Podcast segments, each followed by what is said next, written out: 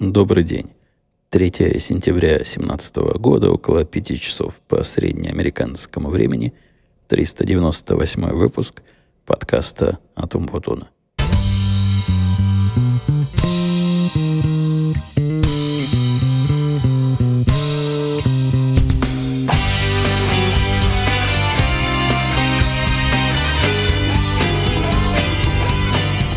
Я не помню, как там в народной поговорке, что один раз это случайность, два раза это совпадение, а три раза это уже система.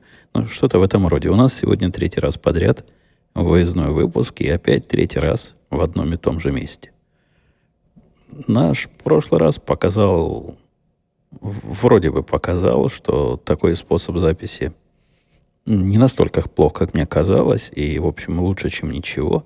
Так что теперь я даже и каяться и виниться не буду за, за то, что делаю таким образом. Поскольку жена, жена велела, приказала и посадила меня за руль, и вот в виде водителя привез ее в то же самое место. Место она это, это ботанический сад, сильно любит, сильно он ей нравится, и вот опять пошла, пошла бродить, а меня оставила с вами здесь разговоры разговаривать. Самое первое, что у меня тут э, совершенно случайно вспомнилось по пути сюда, когда ехал. Уже год назад мы с вами, дорогие слушатели, ездим на новой машине. То есть я езжу, а вы за меня радуетесь. Незаметно этот год прошел, и за этот год я успел проехать примерно среднестатистическое расстояние, сколько проезжает американец на домашнем автомобиле, а именно 12 тысяч миль. При том, что я на далекие расстояния еще не ездил ни разу. То есть, если бы была наша обычная поездка, которая пока не была куда-нибудь далеко, то к этому еще пару тысяч плюс-минус прибавить. Так что как-то получается, я эту машину вожу больше, и жена моя водит больше, чем водили Хаммер. То, что прошел год, я понял от того, как разные штуки, которые работали в течение первого года в виде демонстрационной версии стали, некоторые из них стали присылать имейлы, просить их продлить, а некоторые просто тихо отключились. Из тех, которые не тихо отключаются и пристают со страшной силой, это спутниковое радио. В прошлых моих автомобилях я спутниковое радио какое-то время продлевал, но, в общем, заканчивалось тем, что я этот сервис отключал.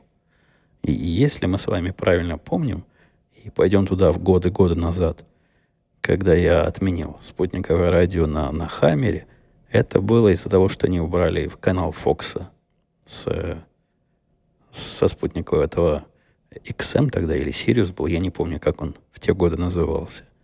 Они вроде бы потом вернули, но меня им вернуть уже не удалось.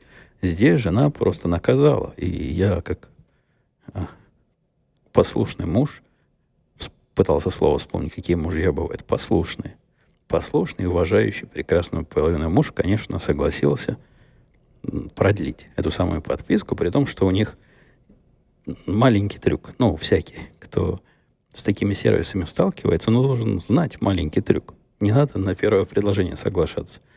Даже и на второе не надо, потому что будет потом третье, лучше первых двух. В результате у нас э, подписка еще на год и примерно по цене в 30% от полной цены этого сервиса стоит по-моему, долларов 50 или 60 в год. Вот со скидкой с нашей. Что, в общем, деньги, согласитесь, небольшие, а для радости жены и, и больших денег не жалко было бы потратить. За прошедший период я только укрепился во мнении, что это лучшая машина из тех, что у меня когда-нибудь была. А напомню, что это джип Grand Cherokee, очень широкий. 2016 года в модели юбилейной, в такой 75-я годовщина создания этих самых джипов. И, ну, просто хорошая машина. Машина хорошая, за год меня ни разу не расстроила. А, работает, ездить приятно, водить удовольствие. Можно ехать быстро, можно ехать медленно, можно ехать резко, можно ехать плавно. Все получается хорошо. Сюда, когда ехали мы, я как раз обратил так краем глаза внимание, что несемся мы по дороге со скоростью всего потока, который двигается 80 миль в час. Это, наверное, сколько? 120 километров, 110. Ну, какая-то такая скорость, 80 миль. И это, конечно, неправильная скорость. Тут у нас в Иллинойсе только недавно изменили максимальную скорость на трассах с 55 миль, заметьте, не километров, миль в час, до 60. И тех, которые несутся 80, конечно, полиция может остановить. По пути мы видели нескольких таких остановленных. Однако мое ощущение и впечатление о том, что безопаснее всего и нормальнее всего двигаться со скоростью потока. Не самой быстрой частью, а с такой средней. Поэтому вот в среднем ряду мы и ехали, и я поймал себе на мысли, что 80 миль в час на этой машине незаметно абсолютно. Едешь, ну, как будто бы 40 или 30 или 50. Это особенно разительный контраст с тем, как даже 70 миль в час на Хаммере уже ощущалось. Ощущалось, ну, из-за его специфической аэродинамики, напоминающей динамику и аэро атакующего танка. Ну, коробка-коробка несется по дороге, ветром обдувается и, и сносится вправо-влево. Там действительно надо было крепко, вцепившись в руль, все это дело а, разруливать и подруливать. И довольно нервно. С 70 плюс Хаммер вести уже довольно нервно. Те, которые водят, я хожу иногда на форум джиповчан, а вы знаете, настоящими джиперами считаются те, кто ездит на Вранглерах. Вот с Вранглерами, похоже, та же самая проблема. Их тоже на скорости 70 плюс по дороге водить довольно сложно. Ну, ну и, конечно, комфорту. До сих пор не могу привыкнуть. Вот как моя жена в прошлом подкасте вам докладывал, не может до сих пор привыкнуть к теплому туалету. Я с трудом привыкаю к комфорту, и каждый раз мне нравятся все вот эти штучки, дрючки, э, режимы сидения, которые сами по себе куда надо отодвигаются, радио, которое само включается в нужный, на нужную станцию, э, айфоны и айпэды и всякие прочие ай-устройства, которые сами сходу подключаются, и можно звонить. И иногда вообще неожиданный ум какой-то об, обнаруживаешь. Например, можно звонить через, э, как называется, FaceTime – голосом. И эта штука его понимает как обычный голосовой звонок со всеми плюсами управления. То есть можно выбрать из списка контактов кого-то и позвонить прямо из машины через FaceTime. Разные приятные мелочи и самое главное общее ощущение вот приятности вождения этой штуки. Хотя, если бы я сегодня покупал машину, я бы, наверное, конечно, не скажу, но, наверное, выбрал бы ту, которая поразительно огромным мотором, у которой V8, и которая была бы еще шустрее, хотя этой шустрости, прямо скажем, ну, во всяком случае, по, по сравнению с Хаммером, тут шустрость невообразимая. Да и по сравнению с чем угодно. Она быстрая, резкая, когда захочешь, чтобы она была резкая. И она даже более резкая для моего стиля вождения, чем, пожалуй, мне требуется. Но все равно хотелось бы запаса резкости, мало ли. Вдруг будет такое настроение, что, а, что вдруг мне захочется в педаль вдавить по самой, по самый пол и рвануть со скоростью ракеты со старта. Такое не часто бывает, но вот вдруг захочется. Почему бы такой мощи не иметь? Э, это, конечно, рассуждение в пользу бедных, потому что для такой э, эфемерной для такого эфемерного улучшения я машину менять не буду. Хотя похоже, что с автомобильным парком нас ждут определенные изменения. Даже потрясения, я бы сказал. И это уже ко второй теме намечено на сегодня. Дочка моя получила, как же эта штука называется, ну, такую бумажку, которая говорит, что она прошла теоретический курс вождения и сдала экзамен по этому самому теоретическому вождению, а это означает, что теперь ее можно учить водить машину либо дома, либо при помощи особого учителя. Надо, чтобы кто-то взрослый ее учил. Часть это ее, вот этот весь процесс с, э, с разрешениями, с, с уроками вождения, это часть школьного курса.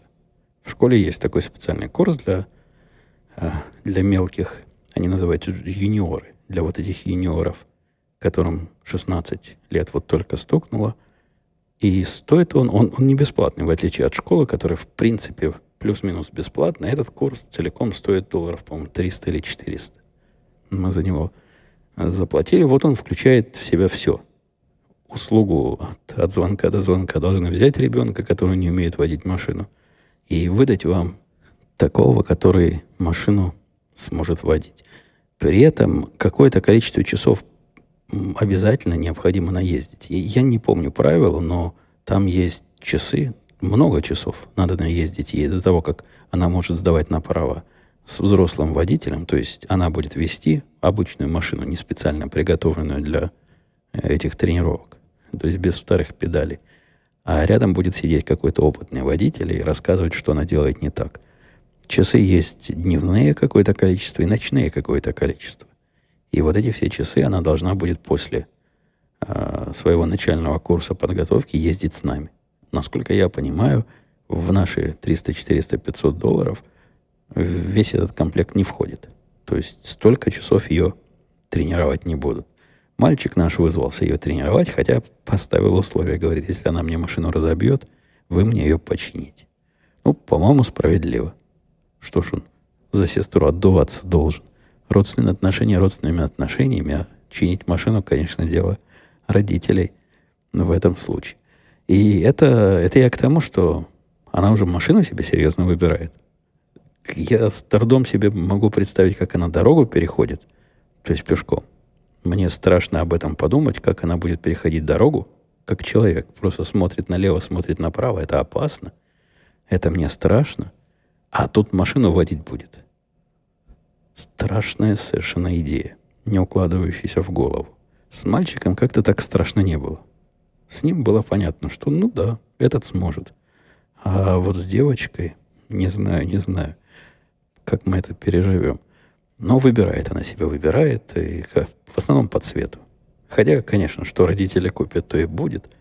Пока никаких у нас нет идей, что ж мы купим. Ну, что-нибудь, наверное, такое по, побезопаснее, побольше как, как я люблю. Чтобы если кого обидит, это была обида тому, в кого она врежется, а не ей. Посмотрим. Я надеюсь, это дело не ближайшего будущего. Я надеюсь, вопрос покупки машины встанет ребром, ну, где-то к моменту, когда эта машина уже станет нам бесплатной. То бишь, я на эту машину суду брал на три года. Мы уже год отплатили. И вот через два года эта машина закончится, может быть, придет придет черед машины для девочки. Хотя, вы знаете этих детей-подростков. Если уж они чего-то захотят, и захотят крепко, то вряд ли мы такую атаку выдержим в течение двух лет. Но еще из официальных заявлений, которые я просто не могу не сделать, я пришел к выводу, что стрельба стала моим вторым официальным хобби. Первое, несомненно, это подкаст. Кстати, мы тут вроде как какой-то юбилей очередной был.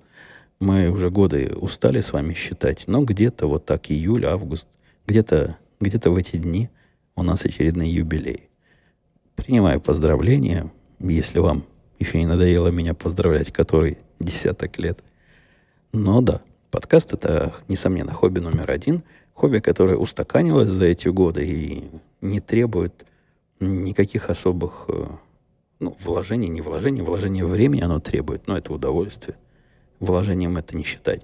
Но стабилизировалось. То есть понятно, как делать, понятно, куда говорить, понятно, какой аппаратурой все это обрабатывать. И, в общем, все, все с этим понятно.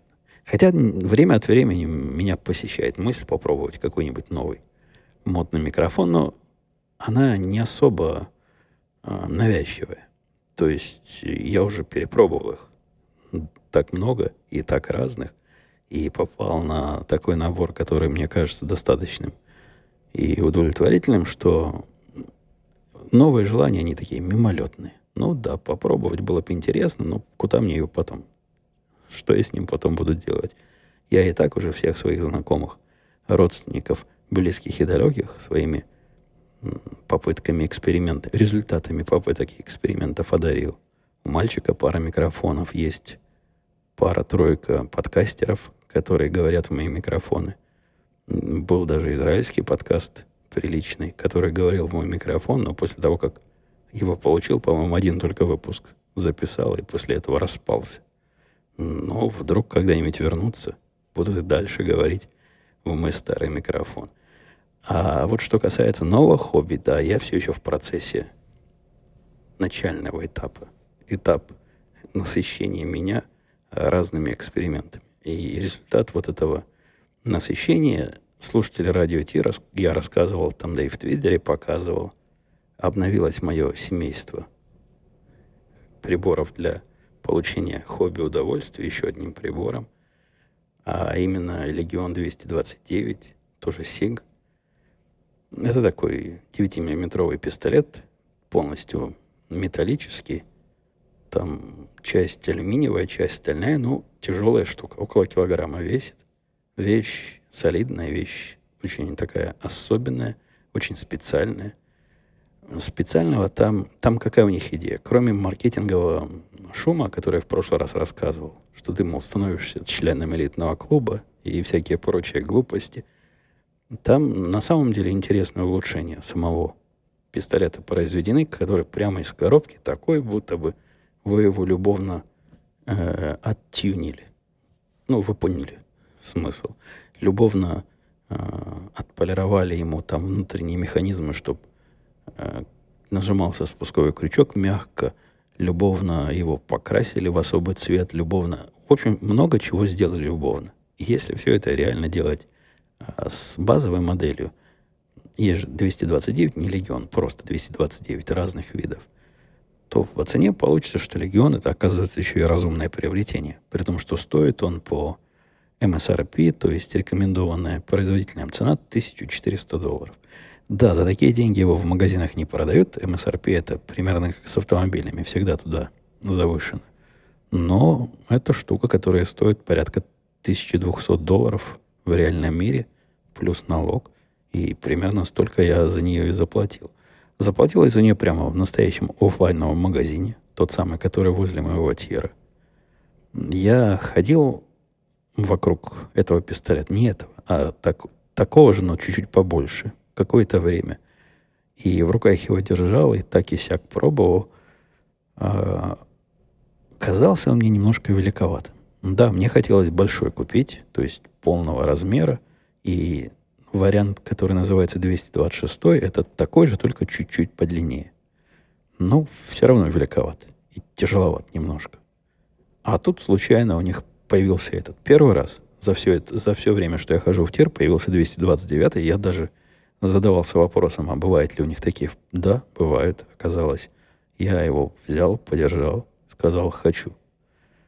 Ну, все, все как обычно. Опять же, проверка благонадежности три дня. Через три дня я позвонил, спросил, можно ли забирать. А там, знаете, строго. Там не просто через три дня, а вот 72 часа конкретно. На чеке написано не раньше какого времени я могу свой пистолет забрать. Прошел я и на этот раз. И на этот раз ФБР сказала этому чуваку, оружие можно. Можно. Этому можно. Так что я его забрал и сразу же вот чуть-чуть с него стер заводского масла, пошел стрелять.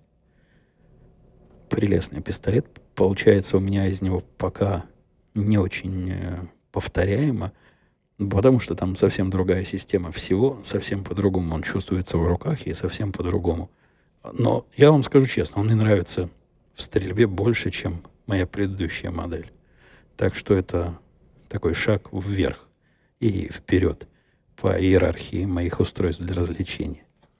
Про него пишут э, в интернетах, что самая главная проблема – это он ест патроны как не в себя. Не в том дело, что он их заедает и, и ломает, нет. Просто им не замечаешь, когда стреляешь. И на самом деле вот та сложность, о которой я вам рассказывал, что после первой, второй или третьей коробки я начинаю совсем не туда попадать, тут такой сложности нет. Пока у меня, в принципе, результаты в целом по больнице не, не то чтобы фонтан, а, но так, близки, уже близки к фонтану. Но уставания не происходит. Этой штукой я могу 4 коробки выстрелить, что совершенно было немыслимо, то есть 200 раз, а, с моим предыдущим пистолетом, и, в принципе, все то же самое. Никаких сюрпризов при этом не происходит. Никакого видимого ухудшения э, там, кучности, точности, скорости стрельбы. Есть определенные проблемы с тем, что глаза вот, вот так к носу сводить трудно. Э, когда стреляешь с этими старинными прицелами, ну, прицелами э, классическими, металлическими, когда у тебя впереди одна точка, а сзади две точки. Ты, ну, знаете, как на НВП стреляли, небось, в винтовке. Э, рисочку в, в, дырочку наводишь и попадает. Вот при такой стрельбе необходима концентрация на передней мушке. И каждый раз на этой мушке концентрироваться, особенно поначалу, глаза не хотели сводить. Причем делать это надо с двумя открытыми глазами. И чтобы при этом не двоилось. Ну да, требуется определенная практика, но мне кажется, я становлюсь в этом смысле все лучше и лучше. Хотя есть у меня идея, может, фиг с ним, со старыми технологиями, может, пора апгрейдить свой новый легион до нового прицела и поставить на него красную точку. И не надо мне две системы прицеливания. Это чем-то похоже на упорную, упорное желание ездить на ручной коробке передач, когда тебе за недорого доступно обновление до автоматической коробки. Но есть же такие любители. И я пока не могу себя убедить и ответить себе на вопрос, хочу ли я обновлять вот этот. Он сам по себе просто какой-то весь законченный. Мне пока не особо хочется э, его вот в эту сторону улучшать и делать современным. В его классическом виде что-то, несомненно, есть. На работе мы были, на работе мы были, в этот четверг не были, а в прошлый были. И, конечно, там я всем хвастался, рассказывал, как у меня чего с оружием. И люди эти разные. Вот там есть у нас и демократы, и, и не демократы, консерваторы, и совершенно в виде одной тетки поклонница Трампа. У, у них у всех примерно одинаковое заблуждение про, про нас, про тех, которые владеют оружием. Хотя, казалось бы, ладно, демократы и либералы. Они считают, что мы тут с цепи сорвались и пойдем по улицам всех стрелять. Дай нам только волю. Если не будет закон, который не позволит нам стрелять в живых людей. Вроде бы такого закона нет. Полно таких законов. Нельзя, дорогие слушатели, стрелять в живых людей. Но и как бы наши, как бы с правой стороны, тоже у них какая-то каша в голове в этом смысле. И, и я пытался донести до них простую мысль, что мой опыт соприкосновения вот с этим сообществом, сообществом тех, кто стреляет, либо для удовольствия, особенно сообществом тех, которые носят оружие, показывает, что страхи их абсолютно противоположны реальности. То есть не то, что не обоснованы. Они себе плохо представляют вот эту самую тусовку и склад вот этих самых людей. Да, действительно, в, в, среди любителей оружия есть такие, которые коллекционеры. Я в тире, когда был последний раз, тетка, с которой я там уже Вась-Вась, и которая меня по имени знает, и я ее по имени знаю, но я уже часто туда захожу. А, так вот, эта Эстер мне рассказала, что у них есть покупатели, которые приходят каждые две недели, ну, видимо, когда зарплата его наступает и покупает каждый раз что-то новое. Новый пистолет покупает. Он, он, у него нет дискриминации. Он не только пистолет, он еще и длинные э, эти самые винтовки. Автоматические, не автоматические тоже покупает. Но самое у него интересное в том, что он их, из них не стреляет вообще никогда. То есть, как бывают любители, собирающие экшен, ну, фигурки из комиксов, или разные журналы, или разные книги первого издания, и как, никогда их не открывают или не достают из коробки, вот он также поступает с оружием. Покупает его исключительно для коллекционирования. Она утверждает, что это делает он уже не первый год, не помнит, как давно, но как часы. Каждые две недели приходит и что-то новое. Вы представляете, какое количество единиц и видов оружия бывает, если можно в течение нескольких лет раз в две недели покупать что-то новое. Там наверняка для коллекционера э, раздолье. И вот мужик раздаляется. Но это первый вид коллекционера. Они бывают, это как филателисты. Тут особой разницы, по-моему, нет, собирают ли они марки, собирают ли они э, спичные коробки или собирают оружие. Собирают и собирают. Но вот категория тех, которые называются э, носящие CCW, то есть те, которые носят на себе оружие осмысленно, это, я вам скажу, совсем другие люди. Это люди, которые примерно так, как я на это смотрят. А именно на то, что, ну не дай бог, если такое случится – наверное, это будет худшее, что придется сделать, но если вдруг придется сделать, то нам нужна такая возможность. Они параноики не в том смысле, что вот если что-то может плохое случиться, но случится. Нет, они люди, на мой взгляд, разумные, ну вот как, надеюсь, я вам кажусь разумным человеком. Их главный страх не в том, что когда это что-то случится, а в том, что им придется действительно стрелять в живых людей. И это проходит вот красной нитью через все дискуссии. И у них, у нас, ну я пока не принадлежу, я еще не ношу, на себе еще курс этот не прошел, но там целый кодекс философии, и целый, целый набор философии и целый кодекс поведения, как себя вести. Например, у нас, у нас в обществе, тех, которые носят, которым я себя уже нагло причисляю, считается, что после того, как ты взял на себя вот эту ношу, вот эту обязанность и вот это право, твое поведение должно в жизни поменяться в корне. Например, если ты до этого был а, ну, таким активным, не забиякой, но который за слово в карман не лезет, теперь ты все. Теперь, если тебя кто-то обидел, оскорбил или как-то не так на тебя посмотрел, если бы раньше ты чего-то в ответ сказал, сейчас ты хмуришься, поворачиваешься, уходишь. Потому что никаких драк владельцы оружия себе не позволяют. Там один из признаков, из принципов в том, что с момента, когда ты надел на себя кобуру с пистолетом, любая твоя драка является вооруженным конфликтом. И надо именно так к ней относиться. Во-вторых, это абсолютно анти-бэтменовская склад, склад ума. То есть это не, не, обще, не сообщество героев, которые ждут как бы применить свое право, а сообщество таких осторожных и довольно со стороны, если глядят, трусливых людей, которые при всякой возможности должны попытаться от конфликта уйти. Если не, не получается от конфликта уйти, то они должны спрятаться, убежать и спрятаться.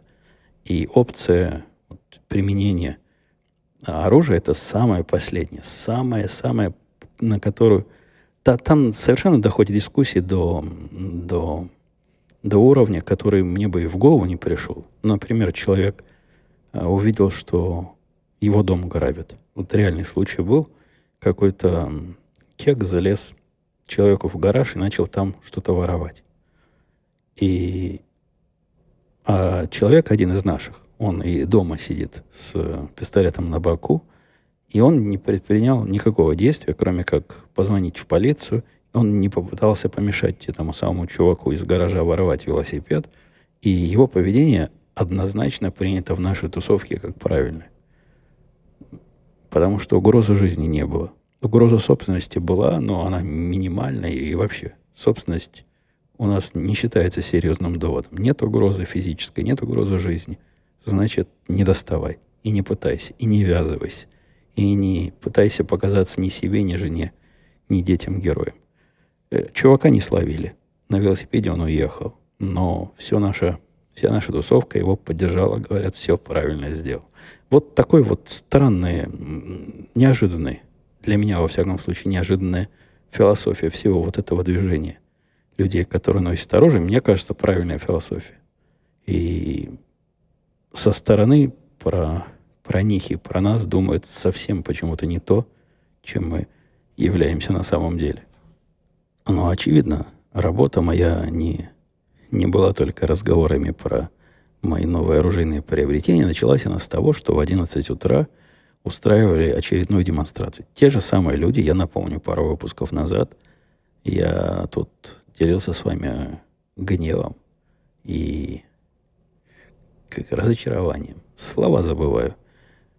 Выходные дни. Мозг выходные дни расслаблен. Разочарованием от того, как можно испортить демонстрацию такой, в принципе, приятной и довольно подходящей для демонстрации системы. Там есть что показать, там есть чем похвастаться. Там есть где бить себя в грудь. В прошлый раз они все это абсолютно испортили, прыгали с места на место. Некоторые места показывали слишком глубоко, до некоторых не успели дойти, во временные рамки не уложились. Основная мысль повествования какая-то была размытая, то есть фрагменты были, а в картинку, даже те фрагменты, которые они более-менее удачно рассказали, не складывались. Тем не менее, напомню, что заказчикам это понравилось. Он стал нашим настоящим заказчиком, то есть который платит деньги. И с ним процесс идет вовсю. Но удовлетворение не оставило, и я, конечно, поделился со всеми присутствующими, что так, мол, чуваки, делать нельзя. Ну, кто так делает? Что это за, за демонстрация такая позорная и беспомощная? В этот раз я пришел не к началу. У них начиналось в 11 часов. Я где-то в 11.15 зашел в офис и видел, как они уже, видимо, вышли на а, крейсерскую скорость. И вот на вот этом противоторпедном курсе они себя показали просто как красавцы. Все ошибки, на удивление, все ошибки, на которые... Они что ли записывали, я не знаю. Но все ошибки учли. Вот все, за что я ругал, и несвязность, и бесплановость, и недостаточная глубина здесь, а слишком глубокая там. Все вот это было учтено, и устроили они такую демонстрацию, что вот я бы лучше не сделал. То есть мне про себя, конечно, у меня про себя ожидания завышены, как говорят злые языки. Но вот это было сделано красиво, профессионально, правильно. Я оторвался от своей работы. Я-то эту систему знаю, я ее писал. Но заслушался, просто сел рядом с ними на стуле. Смотрел, они, когда устраивают демонстрацию заказчику, вводят все это у нас в офисе на большой экран, а заказчик это видит через Webex, через систему удаленной связи у себя на, на дисплее. Так что я сел рядом и смотрел, как показывают. Мне прямо самому понравилось, захотелось себе такую купить. У меня уже есть такая, я ее написал. Но было, было правильно. И этот заказчик тоже станет нашим настоящим. Они были сильно впечатлены. И вот эти, которые были под впечатлением, по-моему, это было настоящее впечатление. То есть они в процессе останавливали, просто прерывали плавные рассказы – задавали вопросы, а можно ли так? Наши тут же показывали, да вот, вот тут там кликните здесь, раздвиньте, здесь наберите, и будет то, что вы хотите. Была очень и очень живая заинтересованность с той стороны. Так что, да, похоже, похоже, научились наши... Я в конце, конечно, тоже сказал. Если я за, а, за похвалой не так часто Э, не так часто на похвалу, как на критику, то тут я не смог сдержаться. Сказал, ну, вот это все, это, это молодцы. Выдал обоим и начальнику нашему, и тетке по бизнесу по серебряной звездочке. Золотой они не получили. Золотую бы заслужили, если бы с самого первого раза сделали правильно. А так получили всего лишь по серебряной звездочке. Смогут приклеить ее на свою октябрятскую стенку звездочек от меня. У тетки это уже Две золотые у нее есть, по-моему, и одна серебряная. А у начальника это первая серебряная, а золотую он получил первую с несколько месяцев назад. В общем, есть им куда расти. Пока по 10 звездочек не наберут, они мне сказали не успокоиться. Меня тут э, доста... не доставали, нет, ну, не, некорректное слово. Интересовался один из слушателей, и даже не один из слушателей, э, в имейлах твиттерах и, и прочих скайпах э, с такими околополитическими вопросами, которые я, вы обратили внимание, не особо часто в этом подкасте поднимаю. Но иногда можно время от времени что-нибудь такое сказать. Вот, например, сейчас у нас э, странное явление проистекает. Явление, где есть есть такие нехорошие, прямо скажем. И там, кстати, вопрос был про памятники. Там ниже, когда мы, и если мы дойдем до вопросов, есть такие неприятные люди, которые называются... Там члены клана есть, вот этот самый Куклус-клан, которых, наверное, человек 20 в стране осталось, может, 30. Есть какие-то другие такие оголтелые неофашисты, но их это такая минорная группа, которая даже не маргинальная группа, а вот практически исчезающий вид. То есть их можно где-то найти, есть такие места, где они, видимо, тусуются, но это вообще не сила, это вообще не явление, это ну, такие ненормальные бывают. Во всяком, во всяком обществе есть ненормальные свои. Вот это наши городские сумасшедшие. я к ним по ряду причин относиться хорошо не могу, потому что как они черных не любят, так они и меня не любят. Да и, впрочем, они, они всех, почти всех не любят. Тем не менее, происходят сейчас у нас конфликты различные, мне кажется, более чем искусственные, когда как раз противники вот этих э, фашистов, которые называют себя антифа, антифашисты, устраивают разные безобразия. Когда эти две силы друг с другом соприкасаются, но ну, это аннигиляция. То есть одни идиоты против других идиотов. Потому что антифа – это идиоты, на мой взгляд, не меньше, чем эти самые фа, против которых они анти. Это встретились два идиотизма, и да, вместе ничего хорошего не получается. Лупят друг друга, брызгаются слезочевым газом друг друга. Одни приходят с бейсбольными битами, другие приходят еще с чем-то. И идиотизм полнейший.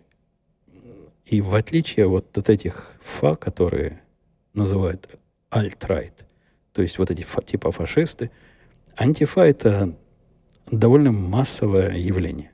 Но не то, чтобы они тут на каждом углу ходят, а ходят они в виде странном. Это такие молодые э, студенты, может, там даже старшие школьники, которым побузить. Они не очень понимают, против чего они бузят это примерно те же самые люди, что несколько лет назад мы с вами удивлялись движению а, Occupy Wall Street, которые ходили по улицам в массе и требовали чего-то, ну, чтобы все взять и поделить, что 99% значит должно всем владеть, а не 1%, ну, и всякие прочие социалистические глупости. Вот тот самый э, электорат э, Берни Сандерса, который хотел тут построить марксистско-ленинское общество – с человеческим лицом.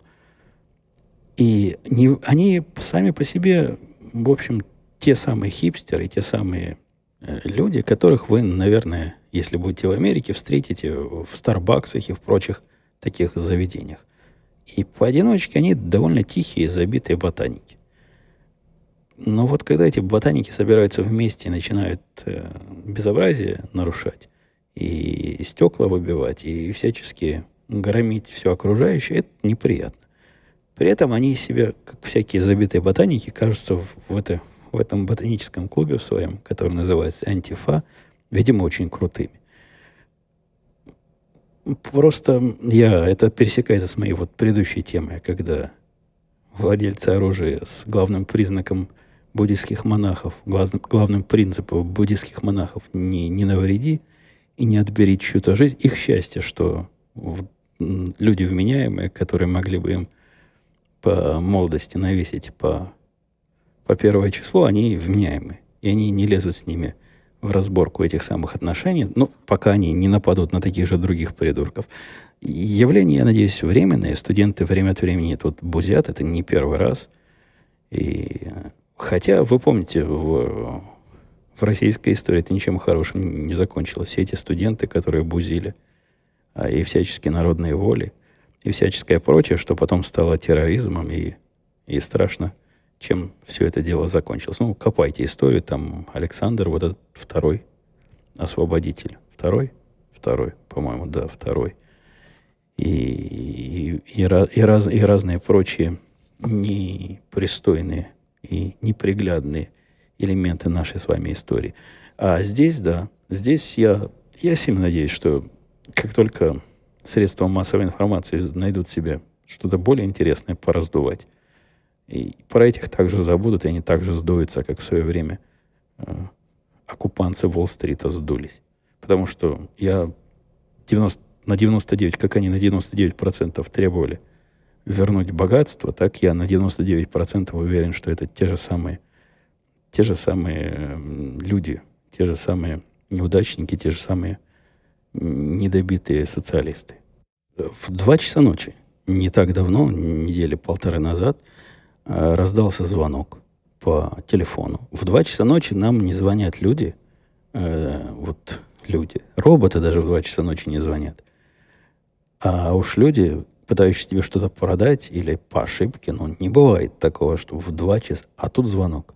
Причем звонок, который нарушает одно из постановление о том, что не, на, на, не нарушает. Нельзя звонить роботам на сотовые телефоны, а вот роботам на э, стационарные телефоны можно звонить. Но это был звонок официальный от полиции города Напервиля, который сообщил нам, что, дорогие граждане, это, видимо, все телефоны в городе зазвонили. Представляете, в 2 часа ночи все зазвонили. нашей деревни. А о том, что там-то и там-то в центре на Первиле произошло вооруженное нападение. Без, без подробностей. Два человека, один, значит, внешности скандинавской, а другой внешности э, смуглой, ну, то бишь черный. Они кого-то где-то обидели и скрылись на автомобиле. И вот если вы вдруг их в округе увидите, сразу дайте нам знать. Ну, звонок среди ночи. Представляете, видимо, серьезно они кого-то там обидели. Я, как законопослушный гражданин, пошел, почистил ружье, достал револьвер, проверил, что он заряжен тем, что надо. И из сейфа переложил его в кобуру, которая висит такой в, на, на кроватную кобуру, чтобы достать его в случае чего было быстро. Но не сразу я его туда положил. Вначале я сел на, на порожек и вышел ожидать, придут ли грабители к нам. И придется ли мне от них отстреливаться. Нет, к счастью, не пришли. И пистолет прекрасно пережил ночь в, в прикроватной кобуре, не доставаясь из нее. Ну, а на следующий день я в интернете почитал, вроде как ничего они особого там, никого не убили, никого сильно не обидели. Какого-то чувака из бара выходил, они вроде бы под угрозой оружия забрали у него кошелек и телефон, сели на автомобиль и умчались. Полиция стала их преследовать. Видимо, где-то там рядом полиция была, но решила преследование остановить, потому что злоумышленники ехали слишком быстро. Это тоже какой-то удивительный факт. Разве не, не этим полиция занимается, что должна злоумышленников ловить, даже если они слишком быстро... Ну, возможно, там какая-то общественная безопасность была. Может, они едут по каким-то улицам, где люди ходят, и тогда гоняться за ними нельзя. Я этих тонкостей не знаю.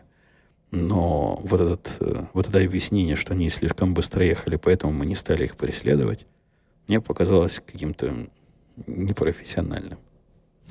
Давайте посмотрим на вопросы и комментарии, которые пришли от вас.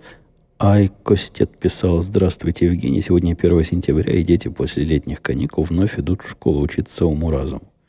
Все несут и дарят своим учителям цветы, это, это днем знаний. У нас в связи с... Ну, там длинно-длинно он рассказывает, а потом вопрос. Расскажите, пишет, э, пишет слушатель. А мне трудно следить за такими длинными вопросами, ай, Костет, потому что на экранчик телефона все целиком не влазит. Так вот, пишет он, как для школьников происходит 1 сентября в Америке, какие мероприятия при этом проводятся, какие традиции при этом существуют. Спасибо.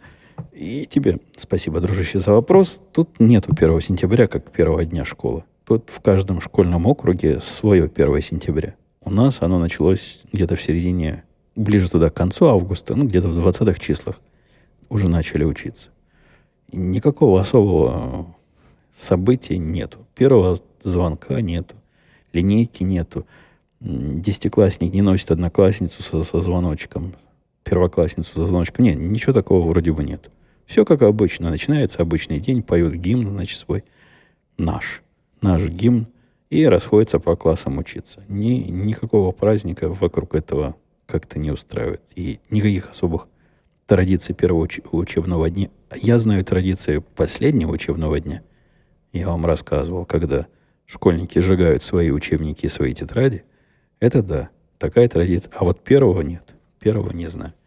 Маркус писал спасибо. Не, не, не писал спасибо. Хотя нет, писал. Привет, Евгений, писал Маркус. Спасибо за совершенно уникальный продукт. Аудиодневник чрезвычайно взвешенного и целостного человека. Что ж вот это взвешенное, я могу понять. А что ж такое целостное означает в этом контексте? То есть, может, предсказуемый? То есть, Маркус, вот как про меня думает, такой я и оказываю в своих рассказах. Трудно. Трудно мне это перевести. Слушаю ваш подкаст почти 10 лет, но с перерывами, поэтому прошу прощения. Скажите, возникла ли у вас мысль, если мысль записывать англоязычный подкаст, если возникала, почему не удавалось, не удалось ее реализовать? Или, может быть, вы пробовали, результат вас не удовлетворил? Очень интересно было бы услышать ваш ответ. Еще раз спасибо за... Э, две причины – Маркус. Во-первых, во-первых, для англоязычного подкаста при всем моем вживании в местную среду я, в общем, человек чужой. И я этот человек чужой здесь, и себя я вросшим особо не ощущаю. То есть меня время от времени удивляют некоторые вещи, которые удивляют вас. И я с вами этим удивлением тут делюсь. Англоязычную мою аудиторию эти вещи явно не удивят. Хотя, возможно, им было бы интересно послушать такой взгляд со стороны. Как э, внешний наблюдатель оценивает то, что он видит вокруг себя. Возможно. Хотя я не особо... Во-вторых, вы когда-нибудь слушали на каком-нибудь русском радио, например, на «Эхо Москвы», иногда приходят иностранцы э, в студию. Иностранцы, которые прямо круто по-русски говорят. Вот вообще прямо круто. То есть совсем хорошо. То есть такие, которые по 20 лет в России, и все равно. Когда говорят иностранцы по радио, это звучит так себе.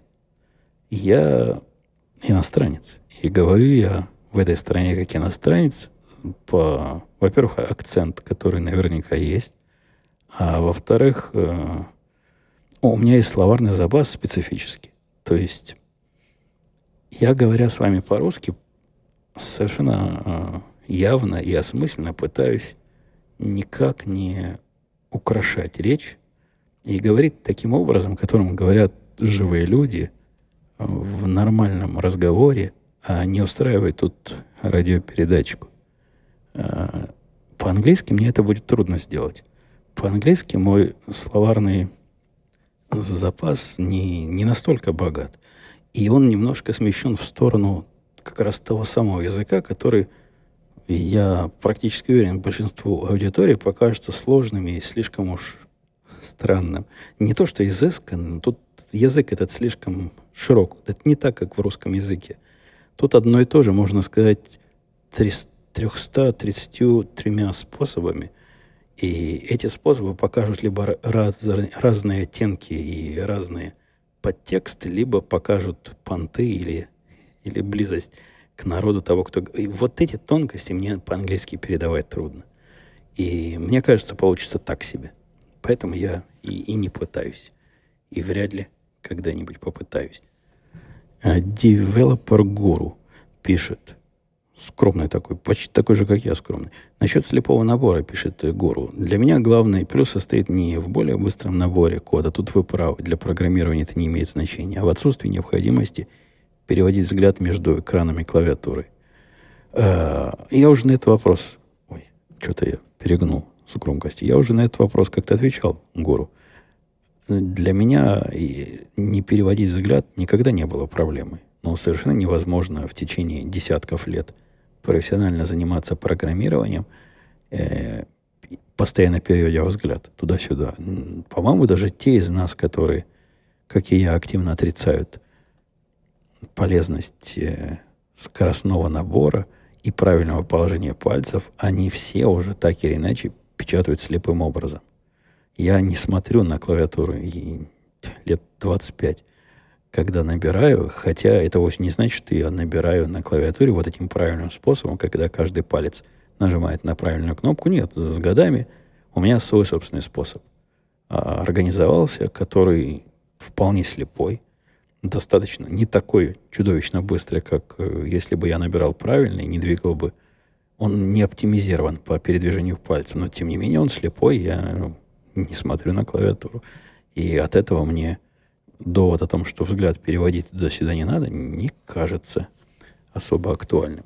Э, здравствуйте, Евгений писал. Вас в вашем тире проводятся соревнования среди посетителей или у каждого разное оружие, в этом нет смысла? Ну, почему? Проводятся. Я как-то даже видел один раз. То есть я знаю, что проводятся, я видел там объявления, они собирают ну, на, на такое соревнование, на всякое. Там одно из соревнований недавно было по-моему, по 5 выстрелов с 25 э, футов, то есть это близко. Ну, 25 футов это где-то метров 8. С такого расстояния, ну, совсем в маленькую мишеньку. Вот попадать надо туда, где то, куда попадаешь, размером, наверное, с ноготь большого пальца. Вот такая там красненькая точечка в середине. И в эту точку они лупят. Пять выстрелов каждому, один пристрелочный, то есть считается только четыре. И вот кто победит, тот молодец. Ну, победит у кого ближе всего к этой красненькой точке, естественно. Я видел такое описание соревнования. Это одно из таких, по-моему, обычных. Я встречался с описанием подобной э, стационарной стрельбы и, и в других источниках. Однажды даже видел, как они стоят. Это просто люди, которые вот решили сами между собой посоревноваться, а терм помогает организоваться. Никакого приза в конце не выдают, никаких особых чествований не происходит, никакую грамоту, по-моему, никому не дали. Я ни разу не участвовал, подозреваю, не, не из-за того, что я в своих силах не уверен, а потому что дни моего посещения этого тира, они они не, такие дневные часы. Я в 2-3 часа туда прихожу, когда людей там нет. Соревноваться там особо не с кем. Свой обеденный перерыв. И по выходным туда не хожу, потому что по выходным у меня другое хобби. Вот в субботу у меня один подкаст, сегодня у меня другой подкаст. Так что приходится эти самые хобби совмещать. Аркадий писал. Здравствуйте, Евгений. А где логика в ваших действиях? Вы приобрели оружие для действия в экстремальной ситуации, а тренируетесь на выносливость. Выносливость – это спорт, то да, сделать подряд 100 выстрелов и набрать максимальное количество очков. В реальном боевом контакте это несколько выстрелов и все, кто уже убит или ранен. Вы пробовали стрелять, когда стреляют в вас? Как быстро от момента атаки на ваше оружие будет готово к активной стрельбе? Ну, я понимаю, о чем он говорит, Аркадий, и логика тут, ну, во-первых, пробовал, а во-вторых, Аркадий, я выше тут по тексту сказал, что это официально признанное хобби. И, несомненно, это хобби будет развиваться в стороны э, тренировок для экстремальных ситуаций в том числе. Пока, мне кажется, я вполне способен даже при приливе, не кажется, проверено, проверено на практике, даже при приливе адреналина, когда ну, реально пальцы не сгинаются, руки не вытягиваются и глаз не целится, произвести осмысленные действия по самозащите. А, хотя, да, тут нельзя на старые заслуги уж сильно пенять, и нужно тренироваться, и я этим, несомненно, займусь, но это начало моего пути. Я пока в это хобби вхожу. Дойду и до этого. И пока мне нравится стрелять в сто раз и 200 раз. Несомненно, я пойду на курс, где будут тренировать меня стрелять с выниманиями с кобуры. Как там правильно сказали, Аркадию, это не так технически просто, потому что в тире нельзя этого делать. В тир я не могу прийти с кобурой и доставать оружие из кобуры и стрелять по мишеням. Нет, это нельзя там делать. Это нужно специальным образом инструктор, чтобы был... То есть это считается опасное действие, которое простым людям не позволяют без присмотра делать. Э, Майк писал «Добрый день, спасибо за подкаст, слушаю давно с удовольствием. Возник вопрос про современное значение флага конфедерации. В сети информация нашлась против... Там сейчас не только он дальше пишет, что личное отношение к этому символу брезгливое, работорговля там и тому подобное, но не исключаю, что это в корне неверно. Не поделитесь мнением на этот счет. Сейчас там не только я перебил Майка в процессе, не только про флаг конфедерации, там уже пошло дальше, там э, памятники сносят, там уже и Колумб, в общем, тоже плохой расист и шовинист. И э, мне это кажется безумием безумием в том смысле, что это ну, реально было давно. И реально никакого отношения современное поколение любых, которые считают себя обиженным, к этим символам, чем бы эти символы ни являлись, тогда. Сейчас это уже символы. Вот если сидит там генерал Ли на, на коне, это памятник генералу Ли, который сидит на коне, один из э, героев или антигероев гражданской войны. Сносить эти памятники мне не видится делом разумным. И не потому, что есть люди, которые тут сильно активны. Бывают и такие, но не для того, чтобы проигравшая сторона южане почувствовали себя лучше, нет. А потому что гражданская война закончилась, и одни других в результате не истребили – а в конце этой самой, в результате этой гражданской войны мы стали все жить вместе. Ну вот давайте хранить э, памятники тех, которые победили, и тех, которые проиграли. И мне это видится нормальным. Мне не кажется разумным и достойным все вот это уничтожать или забивать в ящики. Это очередная мода, которая вдруг на ровном месте возникла. Никому они не мешали сто лет. А теперь вот так стали активно мешать. Хотя противники моей точки зрения говорят, что совсем социальным, э, социальные изменения все так происходят. Вот сегодня никому не мешали. Э, черные, которым нельзя ездить в автобусе, а вот завтра стали всем мешать, это стало главным. Может быть. Мне это не видится адекватным сравнением. Мне кажется, это совершенно пустое раздувание огня протеста на огня протеста, дыма протеста. До огня пока не доходит. Но этого дымка на, на ровном месте и без всякой вменяемой причины. И Иван писал, здравствуйте, Евгений, хотел бы узнать ваше мнение относительно РИП-патронов. Будете ли вы использовать боеприпасы с более сильным остановящим действием при ношении оружия? Ну, я про, я, вы меня совсем, Иван, за, за специалиста держите. Я про РИП-патроны знаю примерно как, как и вы. Я знаю, что у нас в обществе э, любителей и в обществе тех, кто носит оружие для самозащиты, они считаются разводом населения. Что касается остальные, вот Hollow Point и всякие специальные виды – оружие с э, лучшим останавливающим действием и меньшим проникновением, ну да, положено, именно такие патроны и положено носить в для самозащиты. Не, не вот эти гладенькие, ровненькие, э, которые называются FMJ или всякие, в основном FMJ, Full Metal Jacket стреляется в, в тире. Так вот, не, не, не полные металлические жакеты носят с собой, а вот эти, которые ну, более эффективны скажем так. Привет, он писал Юбкон. В ответ на ваши угрозы пишу комментарий. А, да, я в прошлый раз пригрозился, что если, если не будете писать комментарии, то будет как, как в прошлый раз. Зная, зная, зная, что вы за право на оружие, в связи с этим вопрос, нужно ли оно в странах СНГ, например, или от чего возникает в нем нужда. Просто проявление гражданских прав или обстановка вокруг этого вынуждает. Я тут и без оружия живу, в принципе, нужды в нем особо не вижу. Отсюда возникает отношение, что нужда возникает из-за относительной доступности получения его для нехороших целей. Хотелось бы услышать ваше рассуждение. А так я уже рассуждал на эту тему. Доступность для нехороших целей не связана с э, тем, насколько официально разрешено или не разрешено. И, в общем, оружие, как показало, то есть огнестрельное оружие, как показал опыт, для нехороших целей вовсе и не является необходимым таким фактором. Мы тут наблюдаем с вами, дорогие слушатели, как э, в виде оружия используют средства передвижения и всяческие прочие бытовые приборы.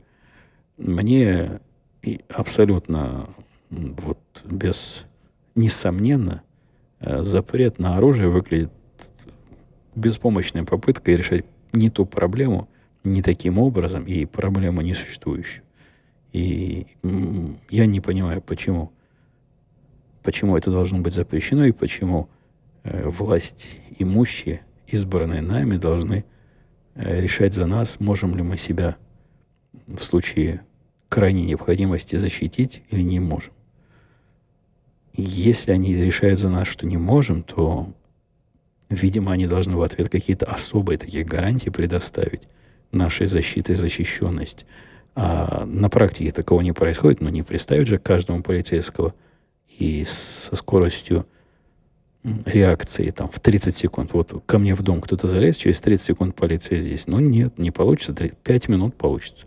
А за 5 минут много чего плохого может произойти. Вот он писал, слушатель по, под ником не нужен. Видимо, ему ник не нужен. Расскажи про свой... А вот, кстати, нужен. Как я обращаюсь? Дорогой, не нужен. Так себе звучит. Так вот писал этот самый безниковый слушайте, расскажи про свой рабочий день. Какие делаешь паузы, когда идешь на обед? Сколько мониторов используешь? Воды сколько выпиваешь за день? Кофе? Побольше деталей. А когда в туалет хожу? Нет, не надо. Только вот эти. Э, да как, э, как всегда. Просыпаюсь я по будильнику в 10.30. В 10.30 звонит Зависит от того, насколько поздно я лег. В прошлую ночь я просыпаюсь с первого звонка. Если лег до, до трех, то с первого звонка проснусь. Если нет, то пропорционально туда. Ну, вы понимаете, чем позже лег, тем больше звонков позволяю себе пропустить, чтобы хоть как-то прийти в себя к моменту просыпания. Но сразу за этим делом идет кофе. Из нового прибора кофе у меня утренний выглядит как двойной эспрессо поверх э, того, что мой прибор делает как кофе. То есть получается такой тройная порция кофе в э, количестве воды примерно на небольшую чашку. Хороший, крепкий, забористый кофе э, с сахаром. Да, пью я с минимальным количеством вот этого коричневого сахара. Как-то так привык. Не для вкуса, а вот именно по привычке. Ну и после этого работать, работать, работать. Там уже к этому моменту что-то ждет, какие-то люди моих действий ожидают. И не успеешь оглянуться уже в два часа. В два часа у меня звенит будильник. По этому будильнику я иду на либо на беговую свою дорожку, она не беговая, она другой прибор для движения по этой самой дорожке, либо в тир. В одно из этих мест иду. И по возвращению обычно жена зовет меня на пообедать, а после этого я возвращаюсь к работе и делаю ее, пока работа не закончится. Э, часто где-то вот в процессе всего этого дела я себе готовлю вторую чашку кофе. В этот раз я делаю... Тут зависит от э, сумасшествия дня. Если день не особо сумасшедший, и ну, уровень не то, не то, что все тихо, а уровень сумасшествия просто обычный, то моя вторая чашка кофе выглядит как э, капучино обычный. А если сумасшествие и активность, и не продохнуть, то это, то это еще один двойной эспрессо. Вот, вот такие у меня алгоритмы.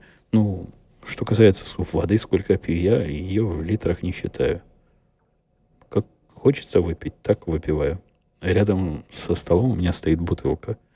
Бутылка с водой, и вот я из нее прикладываюсь, когда возникает такая необходимость. Даже не знаю, что еще рассказывать, какие еще можно подробности. Ну, мониторов у меня два, об этом я тоже рассказывал. Там было вроде сколько мониторов. Два самых больших, которые влезли на стол. Слева стоит еще третий телевизор, в который я могу, когда уж совсем расслаблено, ну вот бывает какая-то совсем уж техническая работа, могу включить новости, чтобы они там бурчали, если мозг на этой технической работе не задействован. Или даже какой-нибудь сериальчик, что в бэкграунде работал. Но это не, не часто бывает. С сложным работам такие, такие отвлекающие звуковые и, и видеоэффекты, они такие, да, такие мешают.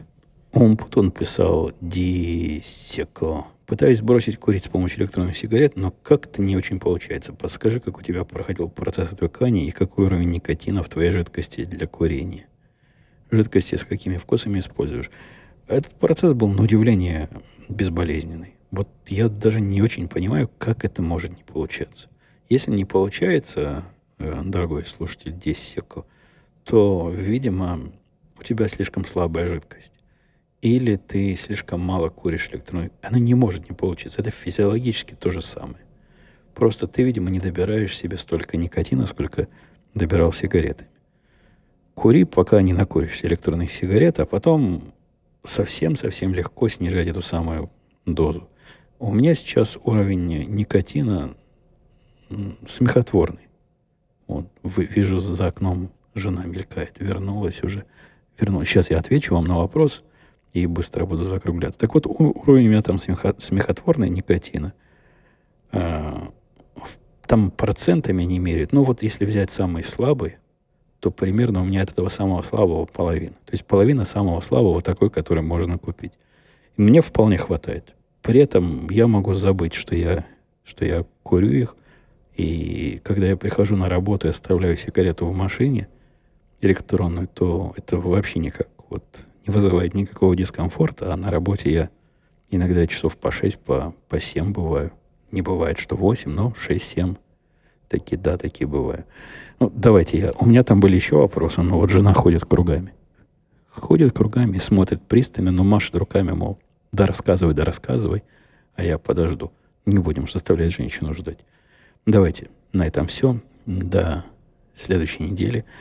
Э, я все вопросы, которые пытался осветить и не влезли в этот раз, старательно перенесу в следующий выпуск. Все, пока, услышимся.